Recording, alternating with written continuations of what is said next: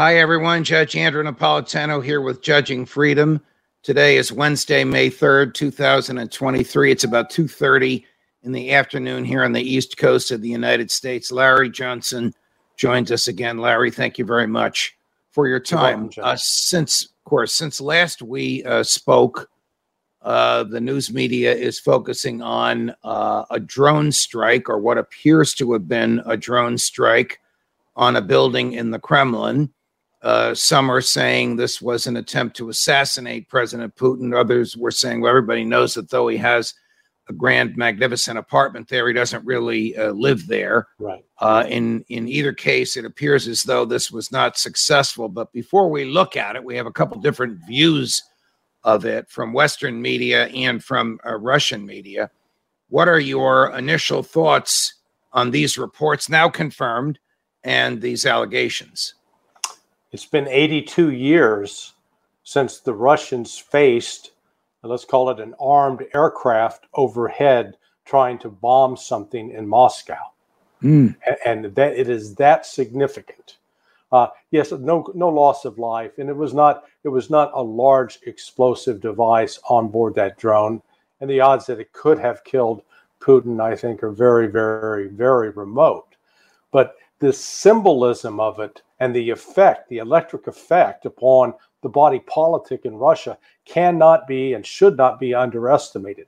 Because, as I said, the, the last the last one to pull something like this were the Nazis, and they did it as they uh, came up to the the outskirts of Moscow in December of 1941, and and the the, the Soviet then were able to stop them. So this entire conflict with Ukraine has been portrayed as a as a fight against neo Nazis. Uh, the Ukrainians, I think, made a grievous error in launching this attack because it is not going to uh, cause splits within Russia. It's going to galvanize the people.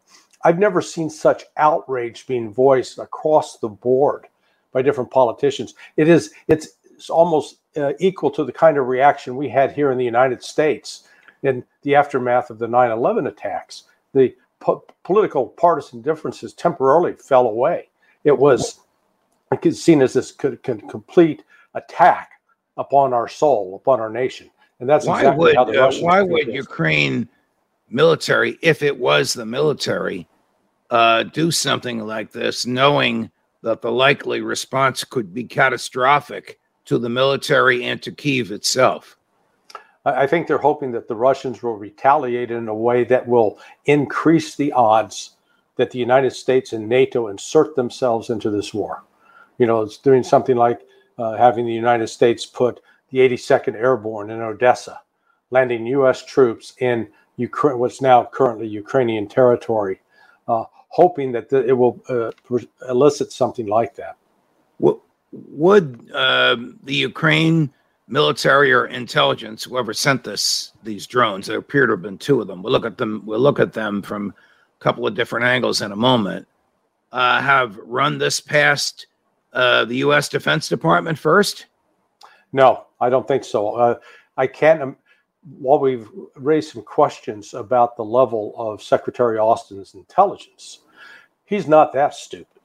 Uh, the, the, the, I mean, they You mean, you mean his intellect or the intelligence materials available to him? the, the, the, co- the combination of the two. I mean, th- th- this is uh, the, the, the, the U.S. officials recognize that this is crossing, as one of the Russian politicians said, this isn't crossing a red line. This is a stoplight. Uh, and so it's not just Medvedev that's popping off. It is, you know, dozens of, of political officials in Moscow. Putin hasn't said a word. So the, the, the Russian, I think Putin and the military still, they're going to remain cool and collected. They're not going to do an emotional response. They're not just going to lash out, but it is going to ramp up the response because the politics of it now in, in Russia require it. You cannot attack Moscow on the eve of the celebration of the defeat of the Nazis uh, 82 years ago Right. and then right, expect right, this to go unanswered. Right. Th- this would be like attacking the U.S. Capitol on July 4th or July 3rd, right before yeah. uh, uh, July 4th parade. All right, let's let's look at this. Gary, you can start running these uh, these clips. This one we're going to see several times. There it is. Now, what do you think caused it to explode, Larry? Uh, it, it, looks to me like it was intercepted by something. I, you know, the Russians did uh, six months ago, as I recall, they put air defense systems on the roofs of some of the buildings in Moscow. So they will they will have had those systems in place. All right, here's another view from the other side. And we just see it explode. If you look carefully on the very left, you see that dome that we yeah. saw in the previous one. Now it's going to close up, it's going to zoom in. There's the there's the dome. Now it looks like there's a little bit of a fire on the roof of the dome. Uh, Gary, can you run the first one again, please, which shows the front of the dome? There we go. So there appears to be some sort of a fire in the rear. Is that the debris from the drone, or did the drone attack the build the domed building? Yeah, it looks it looks to me like that's debris, uh, even a fuel that may have been on board a limited amount, but uh, it did not impact the dome and explode as a result of that. Where where would this have been sent from? I mean, uh, Moscow is you know technically in Europe, but it's it's nowhere near the Russian uh, border.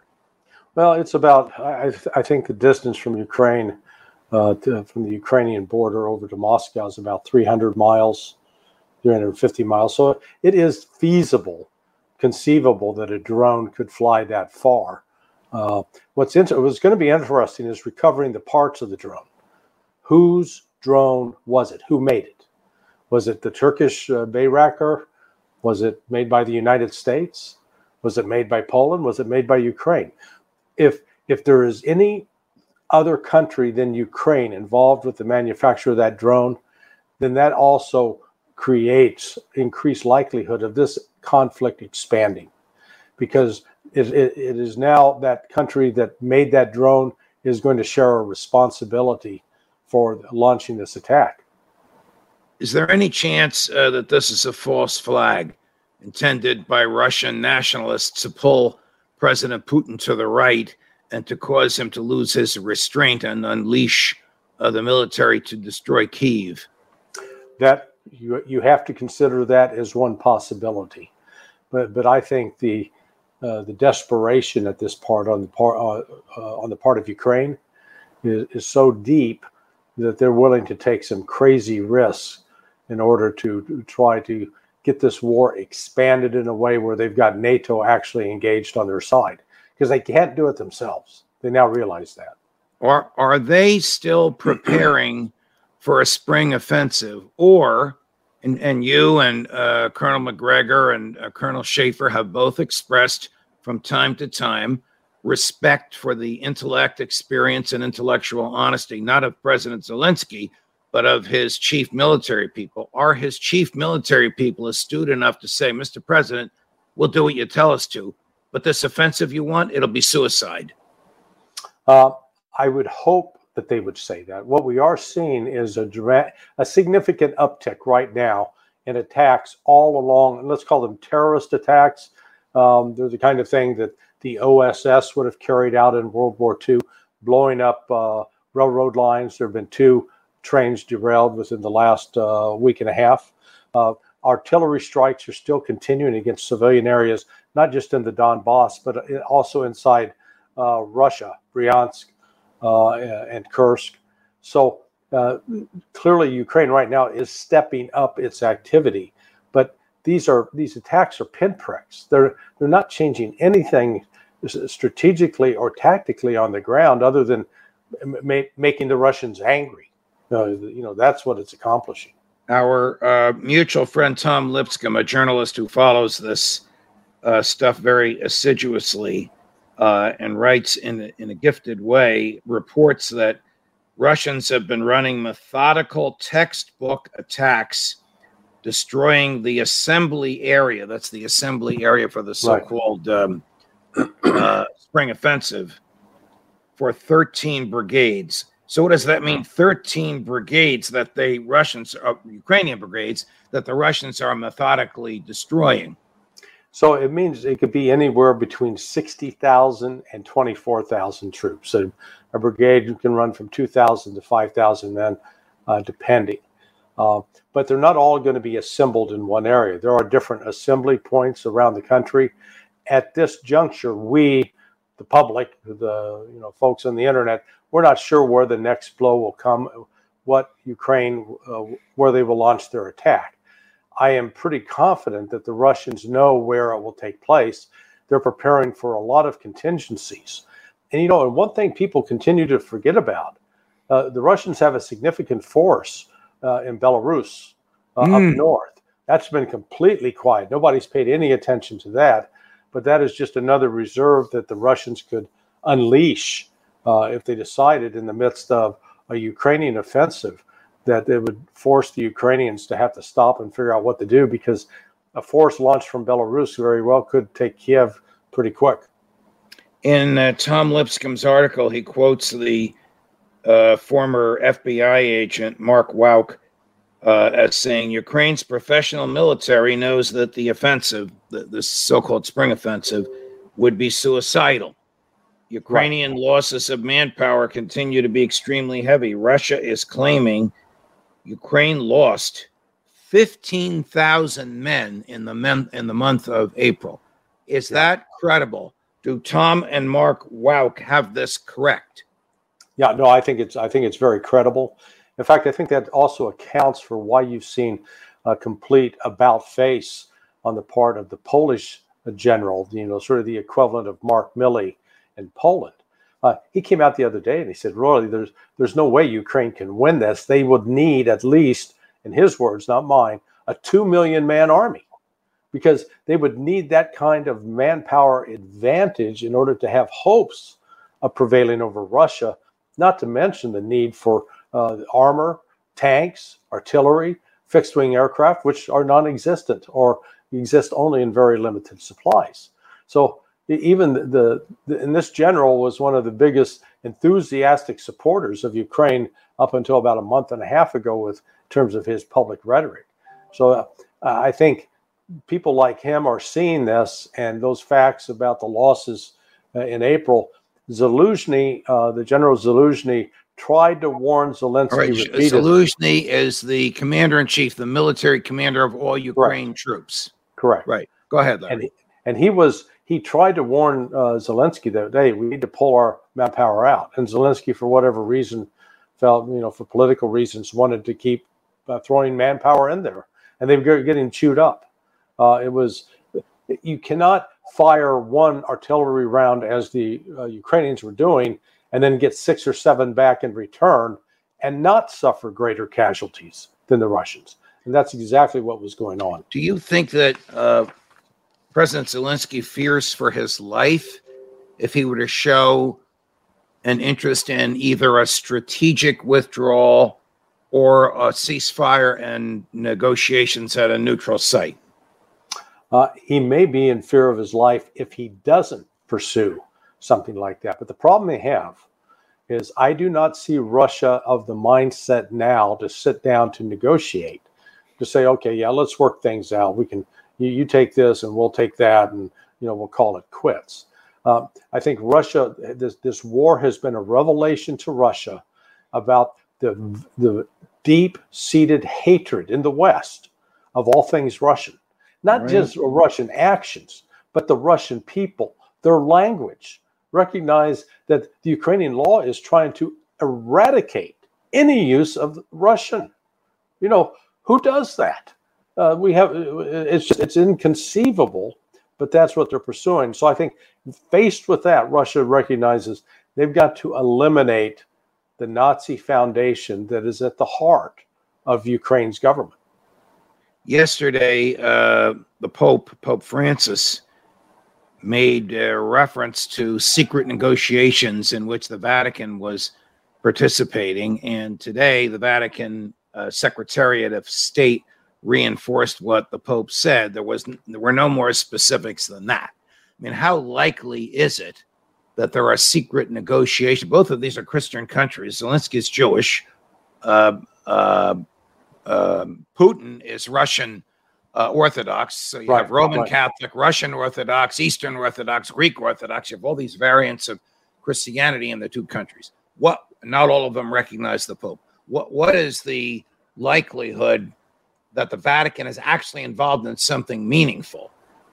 Uh, I, I, think it's very low, uh, in part because of the the longstanding enmity that exists between the Orthodox world and the Roman Catholics.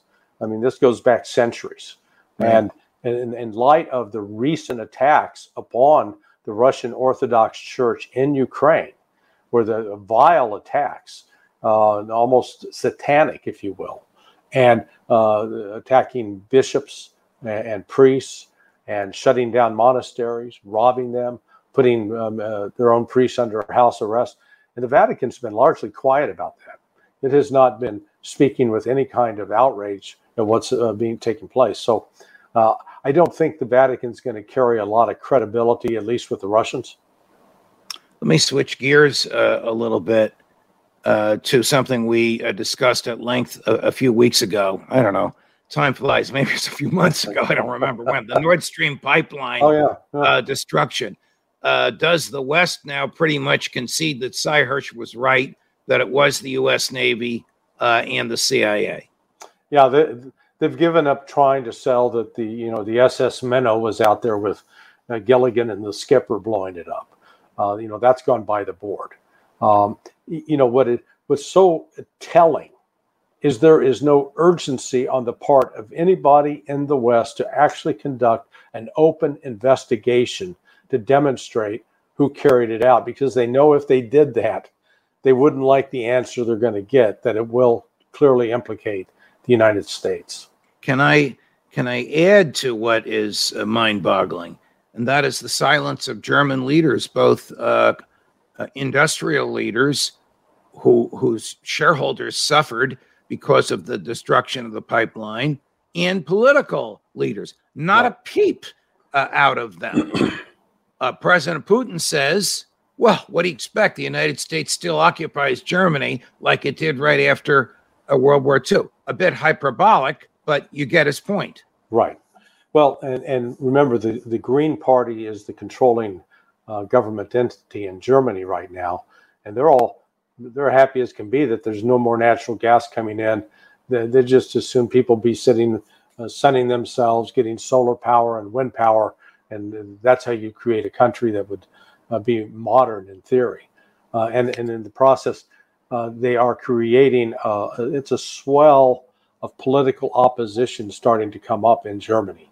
So I think we're we'll likely see some upheaval within the, Ger- the German politics this year, with a, a, replacement of people like Scholz, Baerbock, and others. I haven't had a chance to speak to um, Colonel Macgregor since the uh, drone incident that we just watched uh, and talked about. But when we last spoke, which was just a few days ago, he seemed to feel that the war can't go on more than for more than just a few more weeks, no matter what the United States tries to introduce, Uh, uh, uh, other than boots on the ground. If you're going to rely on just Ukrainian soldiers, there's just not going to be enough of them to resist. Right. In other words, the the spring so-called Ukrainian spring offensive will be co opted by a Russian movement westward. Now, let's put this into context, Judge. Okay, please. The, U- the U.S. Department of Defense budget is approaching $850 billion. That's for funding the entire U.S. military. The money that the United States has spent in Ukraine in the last year is of, around 120 billion. Think of that it's about 15% of our total defense budget. It is we cannot continue to spend at that rate and we ourselves are conceding. Our leaders are conceding that we don't have the factory, the industrial base to produce the artillery shells, the tanks, the artillery pieces, the HIMARS rockets, you name it. We do not have an industrial base to produce that in any kind of timely manner. So, where is Ukraine going to magically get the weapons that it ostensibly needs to defend itself. Let me ask the unthinkable. The Chinese uh, covet Hawaii or Arizona. Unthinkable, hypothetical. Right. Do we have the military equipment with which to resist that? The firepower to resist that? Uh, we would if we're defending Hawaii. Uh, but if we decide to project our force to go to Taiwan, we don't. Uh, and, and, that's the critical issue here. The, the, United States is well equipped to defend itself in part because of the oceans and the distance. And even w- with respect to Hawaii, that the Chinese could not mount a naval force that would be undetected that could approach Hawaii in the way that uh, the Tojo did back in World War II, leading to Pearl Harbor.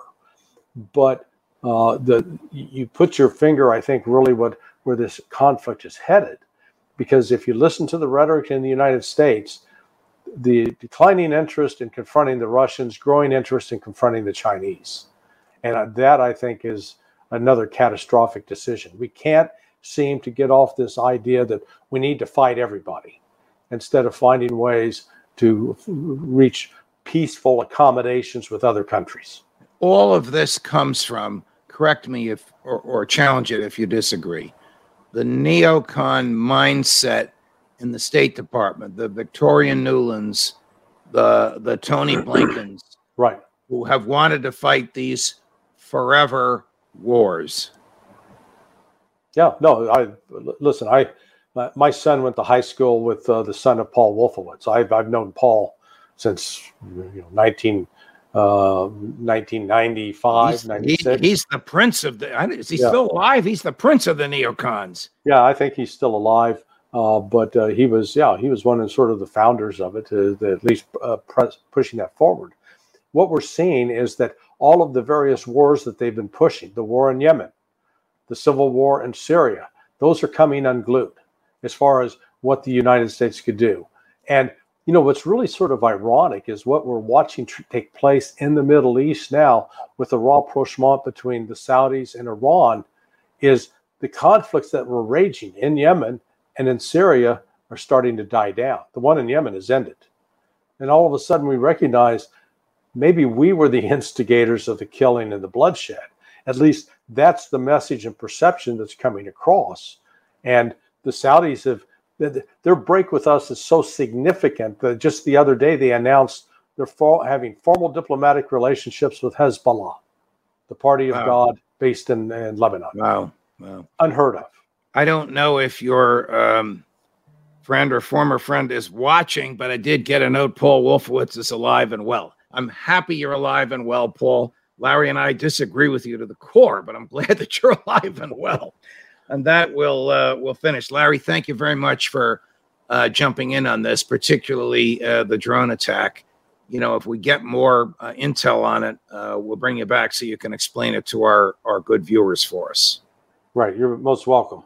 Thank you, thank you. More as we get it, of course, particularly uh, on the unfolding story of the drones in the Kremlin. Judge Napolitano for Judging Freedom.